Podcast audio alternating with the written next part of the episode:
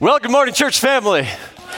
It's good to see everyone here this morning for part 10 of our teaching series, Move to More from a Believer to a Disciple. And real quick, I want to look at the center cam. Welcome all of you watching online with us this morning.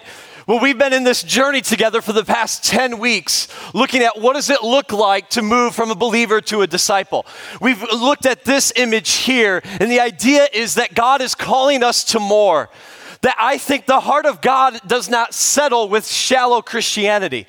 We celebrate when people enter into a relationship with Jesus Christ, which we would say they're a believer in Jesus. But there is so much more for our faith. We are never called to be stagnant in our faith.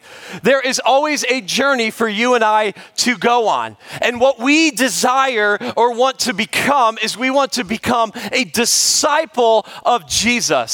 In the ancient world, a disciple would follow a teacher known as a rabbi. What that meant is you would follow so close to that teacher or rabbi, there was a saying that you would be covered in the dust of your rabbi. You followed that close to them. And that's what this series has kind of been looking at character traits that look that Jesus has that you and I can embrace and bear that fruit. So we look more like Jesus in the world today. Now, before I jump into the 10th trait, uh, I just want to have a little bit of fun with you this morning. So it's going to be lighthearted, okay? I don't really mean this. So I want you to turn to your neighbor and say, He doesn't mean this, all right? Go ahead, do that. All right, I just want to have fun with you, okay? That's all that is, all right? Uh, a couple years ago, well, several years ago, jo- Jeff Foxworthy, the comedian, came up with something you might be a redneck if. I decided to take that mantra and decide you might be a disciple if, or you might be a believer if. All right? All lighthearted, all humor, I mean nothing by it, okay? We're all on the same page. Here we go. You might be a disciple if one of your children is named after a character in the Bible. My wife and I must be believers because we name none of our kids after a character in the Bible right? But you know that's like a Christian family when they have Ezekiel and Elijah and Sarah and Rahab, right? You know, like, whoa, Christian family, right? All right, lighthearted. Here we go. You might be a disciple if your home looks like a Hobby Lobby ad. All right, it's Father's Day. Hey, dudes, how many of you actually like Hobby Lobby? All right, all right, there we go, there we go. All right. Uh, you might be a believer if you miss church on Sunday and think you can get church credit by eating the Christian chicken on Monday. But you might be a disciple if you can actually if you actually know what the Christian chicken is, it's Chick-fil-A. All right. Chick fil A, it's the Christian organization that actually serves a pretty good chicken sandwich, always closed on Sunday to honor a day of rest. All right? All right, here's a couple more. You might be a disciple if you ever use the word fellowship when saying hanging out would have worked just fine. No one uses the word fellowship except Christians, right? If we don't say that, would you like to come over and fellowship at my house? No, just say hanging out. We're hanging out, right? All right, here we go. Uh, you might be a disciple if you stubbed your toe and said rats, even if something else came to mind first. Sanctification, we're growing, right? You would be impressed by what I didn't say. There we go. You might be a believer if you think if you like the colors green and white, scarlet and gray, blue and gold. You might be a disciple if you like the colors maize and blue. You might be a believer if you just booed the last statement. You might be a disciple if you cheered the last statement.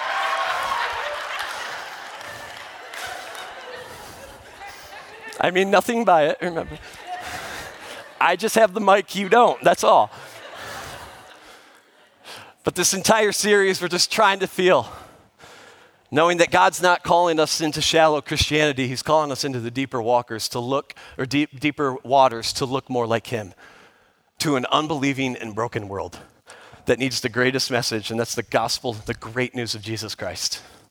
And we all, no matter where we are today, whether you've been following Jesus for a, a day or whether you've been following Jesus for 50 years, there's a journey for you to go on There is always growth and always a next step happening. It's what the theological term is sanctification. Oh, I'm sorry, sanctification. It's that idea of working to become more like Jesus Christ in our holy living. It's a process and it's a journey that the Holy Spirit is using in us and revealing the sins in us that don't look like Jesus so you and I can become like Jesus to this world. But there is always a next step, and that's what this series has been looking at 10 characteristics that a disciple of Jesus embodies and bears fruit with. The entire theme of this, of, of this teaching series has been rooted in what's known as the Great Commission, found in the gospel writer of Matthew, Matthew, Matthew chapter 28. One last time, everyone. Therefore, go and make what, friends? Disciples of all nations, baptizing them in the name of the Father and of the Son and of the Holy Spirit. Right there, you have the Trinity the Father, the Son, and Holy Spirit. God, Jesus, Holy Spirit. But the idea is to go, we have to go. In other words, we can't stay. We have to go and make disciples. The very first step of discipleship, that term of looking more like Jesus in the church world, is the moment of salvation. That's the when you believe and put your faith and trust into Jesus Christ as your Lord and Savior. It happens there, but there is a journey for you and I to look more like Jesus Christ. Sanctification, discipleship in our lives that the church needs more than ever in today's culture. I believe it through and through.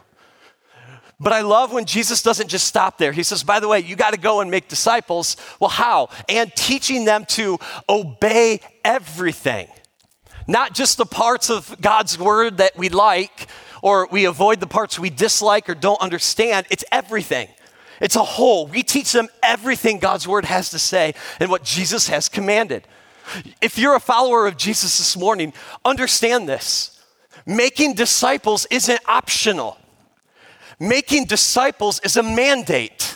This is the Great Commission. You and I have a mandate on our lives to go and make disciples.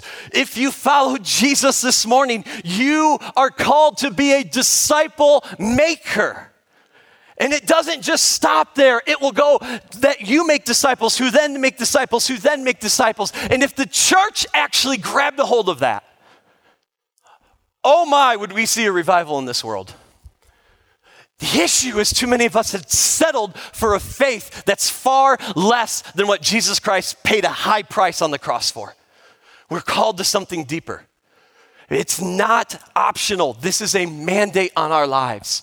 You and I have to go and make, one more time, make what, friends? Disciples of Jesus. And so, so far in this series, this is week 10, but we've looked at nine traits of discipleship. And this is a series, honestly, we could go through, throughout the end of December with. But we just chose 12 that definitely Jesus embodied that you and I are called to embody in this world as well. And here are nine that we've discussed so far. So far, passionately committed to Jesus. We're just and generous. We have a heart of a servant. Evangelistically bold. We live on purpose, knowing our primary purpose is to make disciples. That is all of ours if we follow Jesus. Primary purpose on this, on this world is to make disciples. But we have a secondary purpose. And that's whatever God given gifts and abilities He's placed in within you that you are using in this world, whether it's the medical field or the, or the um, public education, a business owner, whatever it is. But know this making disciples always feeds into your secondary purpose in this world. That you and I have the lens as we work in this culture that you and I are in, that we're called to make disciples with the people, our coworkers, and our boss, even though they could be far from Jesus, but discipleship always starts by knowing him. Man, you can preach it that means you're going to be evangelistically bold. See, all this plays in together. All right? Uh, governed by the authority of God's word, we stand on his word alone, have extraordinary love, and we engage in biblical community, and we live morally pure, also known as just holy living, that we are to be set apart from the world. You and I should look different than what culture is. And I know for some of us, that's like, man, that makes me weird. Yep to a secular worldview, yes, it looks odd. But to the kingdom perspective, we're called, we're doing exactly what we're called to do. And that's what matters. But know this this 10th trait that I'm, I will reveal. None of these nine can happen if we don't get this one right. I think these nine hinge on this one moment. And here's the 10th trait or characteristic of a disciple of Jesus surrendered and submitted to Holy Spirit. Surrendered and submitted to Holy Spirit. It's a huge thing. And if I'm honest, I think for some of us, we get scared about this, but at the same time, we've never done this because we thought all along our faith was just surrendering to Jesus. It is, it starts there. The Holy Spirit is a gentleman waiting the presence of God in your life to be invited in. You have him on, on, on, point of salvation when you surrender your faith and your heart and your life to Jesus Christ. The gift inside of you is the Holy Spirit. He's waiting to be welcomed in. It's, it's another act of surrender that I think in the church world we don't get really well at. Because we say, surrender to Jesus, surrender to Jesus, surrender to Jesus. Remember, what part of the Trinity is working in you and on you and in this world today? Holy Spirit. Where's God? Heaven. Where's Jesus? At the right hand of the Father. He's in heaven. So, what part of the Trinity is at work here on earth? Holy Spirit. We got to get to know Him. We have a mandate, therefore, go and make disciples. You must, in order to make a disciple, you got to know what a disciple looks like. You got to become one yourself. Because I know this, and this is true we can't lead people to a place we haven't been. You're sitting here trying to say, hey, be a disciple, be a disciple, but your life looks completely like a believer. Your life looks like, hey, I worship God on Sunday, but Monday through Saturday, I say all different things. We cannot lead people into discipleship as a disciple if we ourselves aren't being a disciple of Jesus Christ. This is why the culture doesn't like Christians today, you bunch of hypocrites. I want to say, yeah, there are some hypocrites that come into churches in America and we look like we have our worship on and our lifestyle is completely different out there outside the walls. But I want to say, welcome to a broken world where we don't get it right all the time. Welcome to a church that doesn't get it right all the time because we're human. But man, I'm on a journey to walk with God closer and closer, to become more like Jesus each and every day. And I know this we live in a broken, unbelieving world. America, all stats, everyone in Europe, they're already at a post Christian culture. In other words, church is becoming irrelevant. All the theological and biblical scholars and pastors, look over there, are shouting in America, hey, America, wake up because you're headed towards a post Christian culture. They'll actually screaming, you already are living in a post Christian culture. This is why this is so important to know that the most important message to the unbeliever is who, friends? Is Jesus. Why?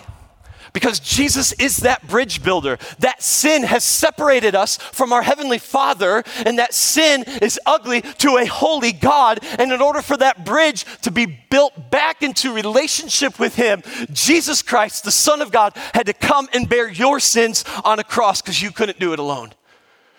And Jesus Christ will forgive you of your sins. And we put our faith and trust into Jesus. That moment is called salvation. We are now saved from the wrath of God and our, the consequences of sin. We are saved from our sin and we can walk into our Heavenly Father now. The most un, the unbelievers, the most important message you and I can preach is Jesus, Jesus, Jesus. He is the way, the truth, and the life, and no one comes to the Father except through him. No one. The most important message to the unbeliever is Jesus. Now lean in. The most important message to a disciple is Holy Spirit. I'm not saying Jesus is irrelevant. I'm not saying God is irrelevant. Oh, do we ever need a God who is for us and a Jesus who loves us and forgives us and saves us? But we said it. What part of the Trinity, the Godhead, is working in us? It's the Holy Spirit. We ought to get to know who the Holy Spirit is. He's the one upon you at salvation. He's the one working, the Godhead that is working in the world today, that is moving in the midst when you are worshiping and you feel the presence of God. It is this Holy Spirit falling down. This is why you and I must be surrendered and submitted to Holy Spirit. Because you and I know there's a significant mandate go and make disciples. And in fact, for a lot of people, they think that's, and I've said this before if you've been with us, uh, I said, a lot of people think this statement, the Great Commission, is the last command Jesus makes. And it's not. I love this command because there's action. Do you see the action in it? We got to go, there's action, and actually make. Uh oh, what am I making? A disciple. So we have a ton of action here. But this was not Jesus' last command. It wasn't even his last breath to his 12 disciples, or 11 disciples at the time, after he had been crucified on the cross, buried and resurrected, and he spent 40 more days with the people. This wasn't even his last command. This is just the Great Commission. A lot of scholars think that Jesus probably said this in the northwest corner of the Sea of Galilee on a mount called Mount Arbel. You get on top of Mount Arbel and you can see the entire landscape of the Sea of Galilee, where 80% of Jesus' ministry happened was the Sea of Galilee, that entire region. And if you climb on top of Mount Arbel, you're able to look out. And I imagine Jesus had his disciples and be like, Jesus, we did this for three years with you. And he's like, Yeah, remember what happened there in Capernaum? Remember how I, I, I healed Peter's mother in law? And Peter really didn't want it, actually. It was her mother in law or something. No, I'm kidding. I, am kidding. I'm kidding. Happy Father's Day. I'm kidding, okay? So, you know, and remember over here when we went to Tiberias, and remember over there, the region of the Gerasenes. Remember when that crazy man came out of the tombs and he was like demonized and he's screaming and cutting himself in the tomb? Remember, you chickens stayed on the boat and I got off the boat and the demon comes to me and I healed him and exorcised demons. Remember when he went into all the demons went into the pigs and they all rolled down into the remember that? And I imagine the disciples like, oh, they were captivated. And in the midst of that, I've spent three years with you doing ministry. Go and make disciples. I've set the example for you. Now you got to go do it because I'm going away. I've defeated death. I conquered sin in your life, but I'm going away. In fact, we're told in the gospel writer, Luke, Luke writes this. These are Jesus' words. This is actually the last command. I am going to send you what my Father has promised, but what's this one word, friends? But stay. Stay in the city. How long do we have to stay? Until you've been clothed with power. Until you've been clothed with power from on high. So, disciples, yes, you have to go and make disciples, but don't move Stay in that city until you're clothed with power. I, I imagine the disciples sitting there going, I want power. This sounds cool, God. Or Jesus, this sounds really cool. What, how am I going to get it? Like clothed with power? How does that happen? Glad you ask. Acts chapter 1, verse 8 says, This is Jesus. But you will receive what? You'll receive power when the Holy Spirit comes on you. Oh, good. Jesus says, stay in the city until we're clothed with power. But we don't know what that looks like. Okay, now Jesus has said, the power that you're going to be clothed with will come by one person, and his name is Holy Spirit. When the Holy Spirit comes on you, you will have the power now. The power or the Holy Spirit is the power of God in our lives. And he's telling the disciples, you have this huge, great commission. You have this huge mandate of going and making disciples, but you can't do it until the Holy Spirit, my power, comes upon you. Then you have it. Now you can go and make disciples and be witnesses all over the place. Because the power was purposed. There was a reason why Jesus had to go away and the power had to come from Holy Spirit. I imagine when they're hearing their words, maybe perhaps they're excited that Jesus is going to give them power and this Holy Spirit's going to come upon them. Maybe they were like, wait, but I don't get it, Jesus. Like, can't we just be with you? Can we just be with you more and longer? Like, we've been three years, we saw some amazing, awesome things. Like, do you really got to go? Really? It's amazing what Jesus says. He's got to come because, listen, you're going to do greater and more amazing things when He comes than if I stay with you. And you sit back and go, How is, man, It's just crazy.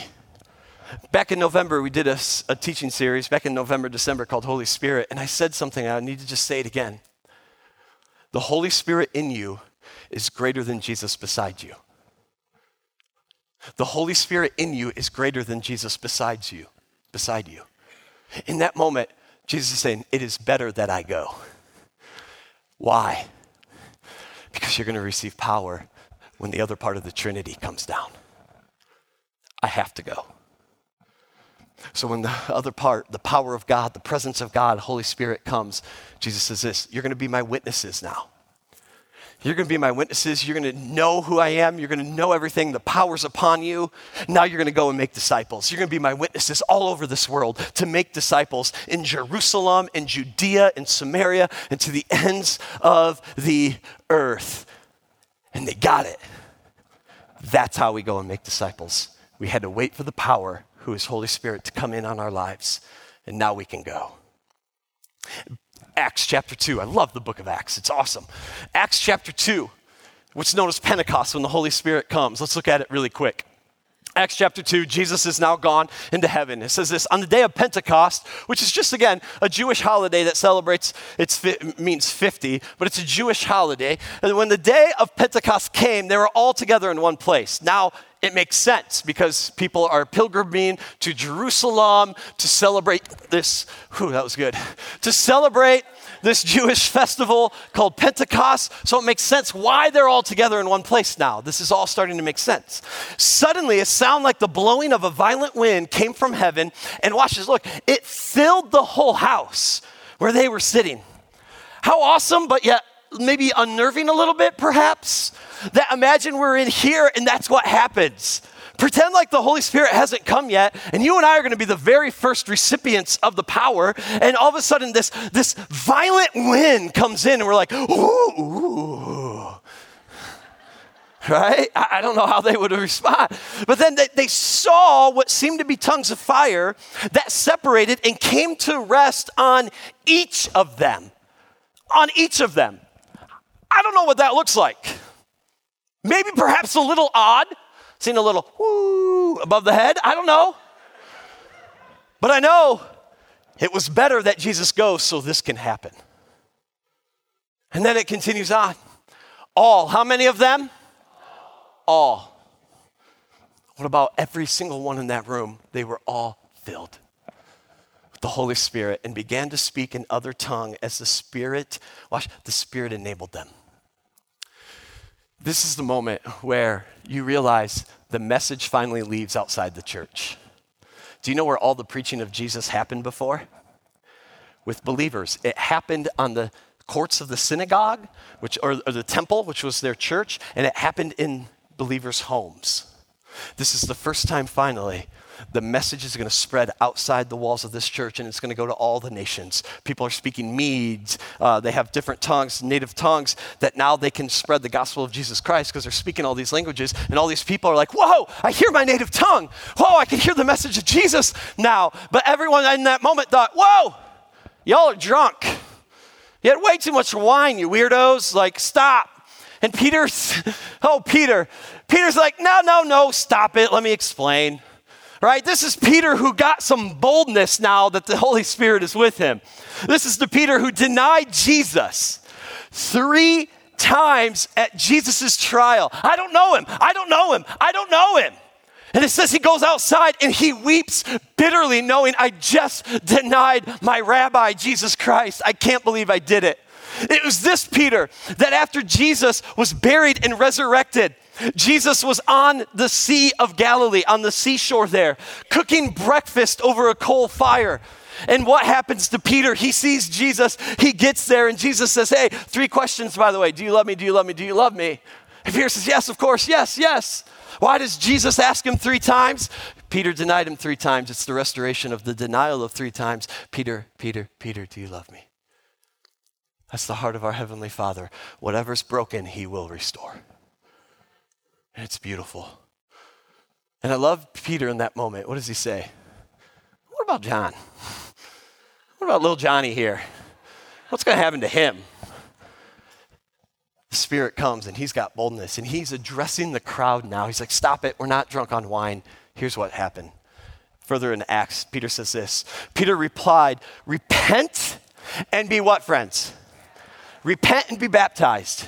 What does repent means? I'm literally going in this direction. In our faith, we would say we're walking in sin away from God. God is back there, and I repent and I turn from my ways and I'm heading back to the Heavenly Father, my Creator.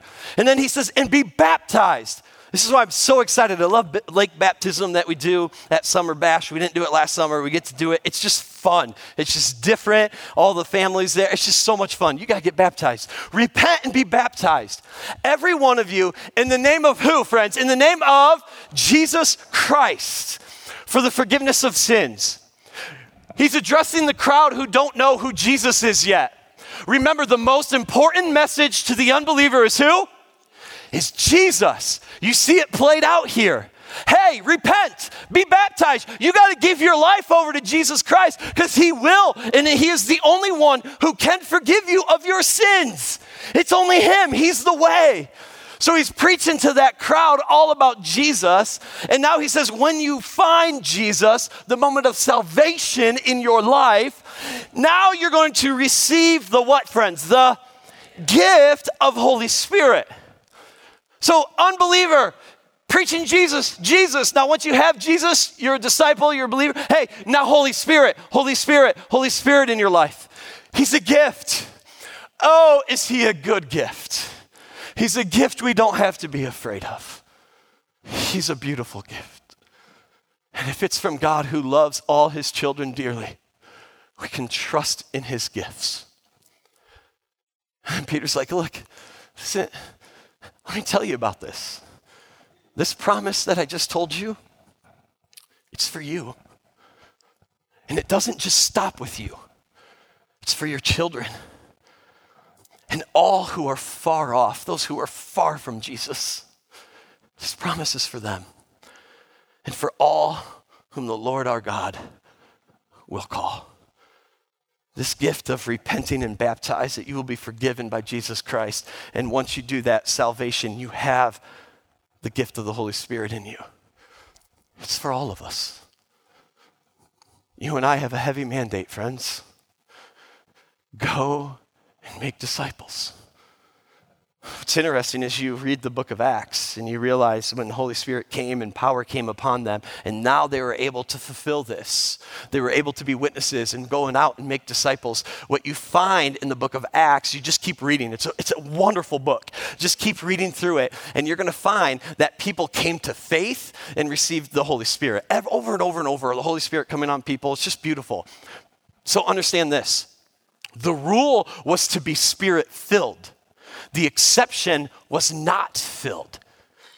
Further in the book of Acts, chapter 19, there's a beautiful thing that Paul finally gets to go to the city of Ephesus. The city of Ephesus was on the west coast of present day Turkey, uh, known as Asia Minor back in the day. It was the fourth largest city during the time of Paul. It was massive. It was known for its wealth and wild living. In other words, I always say this it was like the character of Manhattan in the high rise and the high rollers and the business, all that. Manhattan plus the prostitution and gambling and wildness of Las Vegas. Combine those two together, you had the city of Ephesus, and it was a major port city.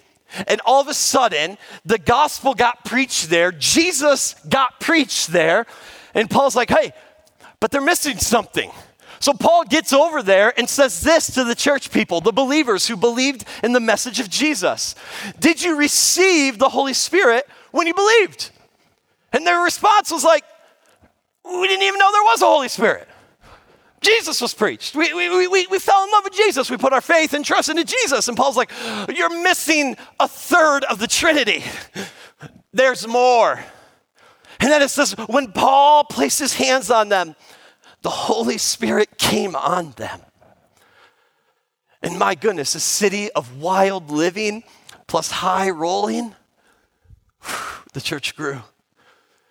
It became an important church that the half brother of Jesus, James, ends up going there with his mother, even though James was stationed in Jerusalem.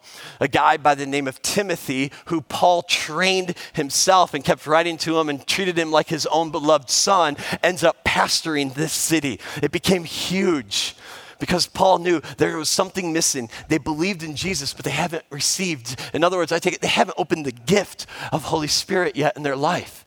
It's just stagnant. But know this this morning, please know your relationship with God, your Heavenly Father, is built through and dependent upon your relationship with the person of Holy Spirit. It's built through and dependent upon. We can't stay stagnant. We can't stiff arm a third of who God is. We can't do that. If we are going to move to more, we need the power to do so. And here's what's beautiful Holy Spirit will always point you to Jesus. The beautiful message that the unbelieving world needs to hear is Jesus. But when you're a disciple of Jesus, the Holy Spirit, you are surrendered and submitted to Holy Spirit. Holy Spirit is going to point you to become like Jesus. Now we're looking and being a true disciple of Jesus. This unbelieving world can look at the way you and I live our lives and sit there go, Whoa, I want some of that. You say, It's not me, it's God. Let me introduce him to you. Woo, that's fun. I'm telling you, it's a wild ride. It's the funnest ride you'll go on. When you, when you personally lead someone to Jesus, oh my gosh, I know you may be like, oh, I can't do this. Do it one time, it'll change your life. I promise you. It's awesome. In the book of John, the gospel writer, John, John was the disciple whom Jesus loved. And John let you know that, by the way. He wrote that lots of times in his own writing. John, the disciple whom Jesus loved, by the way. yes. Can't wait to have a discussion with him. He says this Jesus' words, if you love me, keep my commands. And I will ask the Father, and he will give you another advocate, or maybe perhaps some of your translations say comforter, to help you and be with you forever. Well, who is this advocate, comforter? It's the Spirit of truth. It's the Spirit of truth. And watch what Jesus says now. Here's the problem the world cannot accept him because it neither sees him or knows him.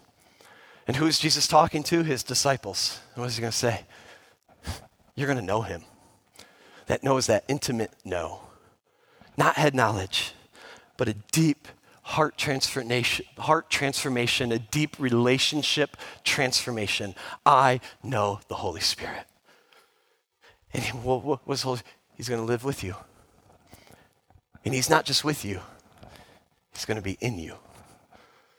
And then I love what Paul Paul writes to the church in Corinth. Corinth was a little messed up city. It had a lot of trouble, a lot of paganism in the, in the city of Corinth, and uh, unfortunately, that city just kind of struggled, or the church in that city kind of struggled to figure out, in the midst of a culture that's extremely pagan and wild sin and everything, how do we look like Jesus? And Paul writes to that church in 1 Corinthians and says this: "My message and my preaching were not with wise and persuasive words."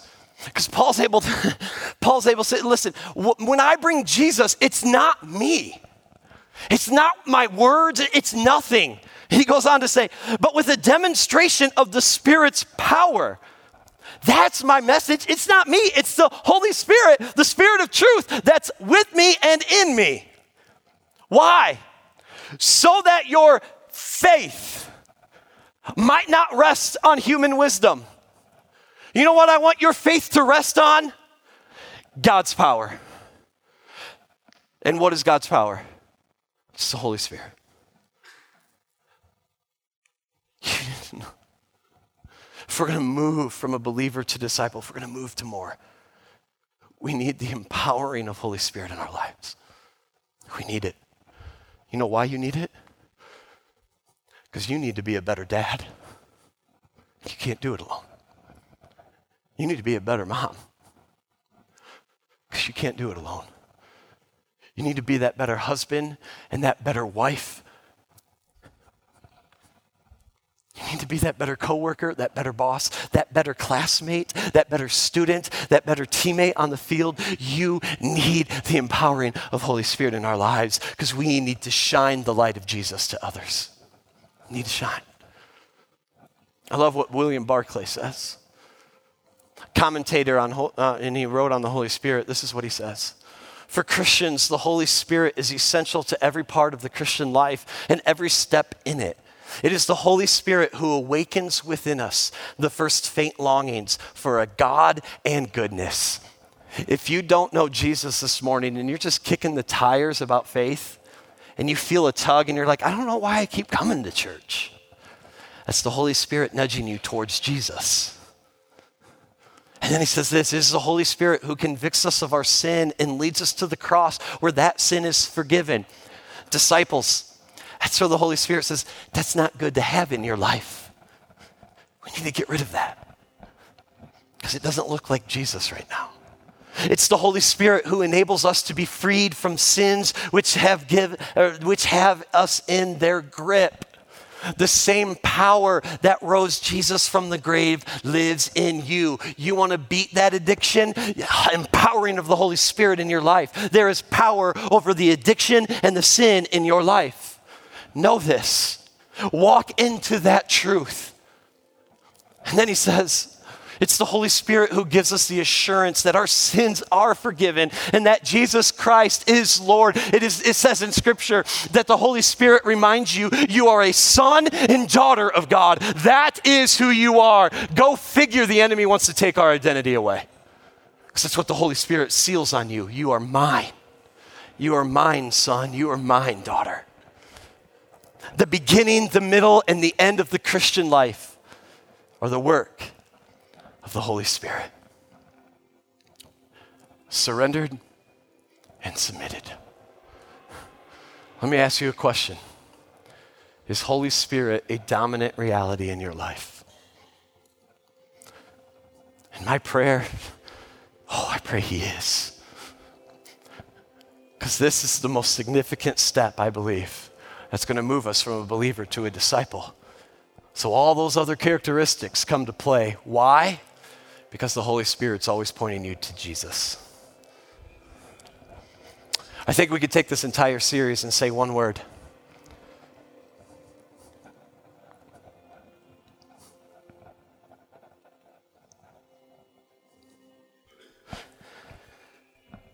Maybe there's some of us that we surrendered a long time ago and we can be honest and sit there and go, I'm just going through the motions. Just going through motions. Maybe for some of us, we remember that moment that we did surrender our life to Jesus, but to be honest, we've never really surrendered and gone all in with the Holy Spirit. The gift is right here, but we've never surrendered and said, I want to open it. I love what uh, Paul writes to the church in Rome, and this is what he says. It's this idea of surrender. Don't offer any part of yourself to sin as an instrument of wickedness, but rather, watch this, offer yourselves to God as those who have been brought from death to life. It's an all in moment.